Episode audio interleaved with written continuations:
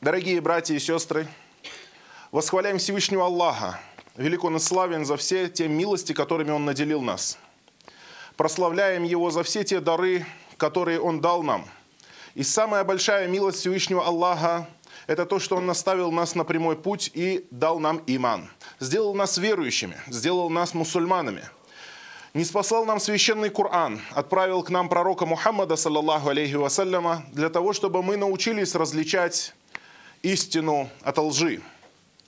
Посланник Аллаха, саллаллаху алейхи вассаляма, в одном из своих хадисов сказал, «Thalathатун уqсиму алейхинна ва ухаддithукум хадитhan фахфаду». Три вещи, в которых я клянусь вам. Пророк Мухаммад, саллаллаху алейхи вассаляма, говорит нам три вещи, в которых я клянусь вам. И расскажу вам хадис, выучите его. Посланник Аллаха, саллаллаху алейхи вассаляма, говорит три вещи, в которых я клянусь вам. И этот хадис, выучите его, то есть запомните эти слова, запомните это наставление. Каль, и сказал он, «Манакаса малю абдин мин садака». Не уменьшится имущество раба Аллаха из-за садаки, из-за милостыни. Если человек делает что-то ради Аллаха, на пути Аллаха и расходует свое имущество, то пусть он знает, что то, что предписано ему, не убудет от него. Более того, Аллах Субхану Тааля еще прибавит ему, еще даст ему и в этом мире, и в следующем мире вознаградит многократно, потому что Аллах Субхану Тааля принимает садаку рукой своей и затем взращивает эту садаку до судного дня, подобно тому, как каждый из вас взращивает своего, своего же ребенка, как сказал об этом посланник Аллаха, саллиллаху До судного дня эта садака продолжает расти. Первое, значит, в чем поклялся посланник Аллаха, саллиллаху Имущество не уменьшается из-за садаки. Запомните это. Это упование на Аллаха. Так пророк Мухаммад, саллаллаху алейhi учит нас уповать на Аллаха. Знаете, что воля Аллаха неизменна. Предопределение Его никогда не будет отменено. Аллах Субхану Ва Тааля предопределил тебе твою долю. Пока ты не съешь ее полностью, пока не израсходуешь ее полностью, то из этого мира ты не уйдешь. Второе. «Уаля дулима абдун мадламатан, фасабара алейха илля задаху Аллаху иззан». И если человек будет притеснен и проявит терпение, то Аллах непременно прибавит ему величие. Это упование на Аллаха – мы знаем, что Аллах Субхану Ва Тааля возвеличивает и принижает. Аллах дает и забирает – Аллах оживляет и умерщвляет. Аллах обогащает и обедняет. Аллах, субхану ва тааля, властвует над всем, что происходит в этом мире. И величие, честь и достоинство – это дар от Аллаха, которым Он наделяет того, кого пожелает. И поэтому каждый мусульманин должен знать, если в чем-то он был притеснен со стороны каких-то людей, то если он проявит терпение, что значит проявить терпение? Это не значит, что мусульманин унижается – что мусульманин терпит унижение, это значит, что мусульманин не делает недозволенного, он не переступает границы, он не притесняет тех, кто притеснил его, он не нарушает закон Аллаха для того, чтобы восстановить то, что было у него отнято или то, в чем он был притеснен.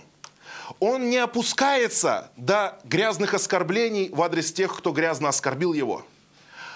Он не уподобляется порочным людям в их пороках, он не совершает запретного.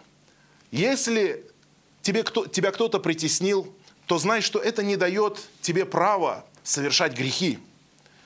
Это не дает тебе права обозляться. И более того, это не дает тебе права быть недовольным предопределением Аллаха. Потому что какая бы беда с тобой ни случилась, будь то стихийное бедствие, которое, казалось бы, не связано с каким-то разумным действием, будь то потоп или град, или а, землетрясение, или что-то в этом роде. Вроде бы это не связано ни с каким другим человеком. Но и притеснение от людей – это также предопределено Всевышним Аллахом и произошло по какой-то причине. Возможно, за грех, который ты совершил – и Аллах хочет стереть этот грех твоим терпением. Возможно, это испытание от Всевышнего Аллаха для того, чтобы посмотреть, выдержишь ли ты это испытание, пройдешь ли ты его или нет. Поэтому человек должен рассматривать даже притеснение от людей, он должен понимать, что это неспроста, это не просто так произошло. И даже не этот притеснитель является первопричиной этого. Но Всевышний Аллах, Субхану Тааля, испытывает, кого пожелает, как пожелает, и из этого мира никто не уйдет без экзамена. Третье. «Валя фатаха абдун мас'алатан илля фатаха Аллаху алейхи баба факрин». И если человек откроет для себя дверь попрошайничества – то Аллах откроет для него дверь бедности. Мусульманин просит у Всевышнего Аллаха.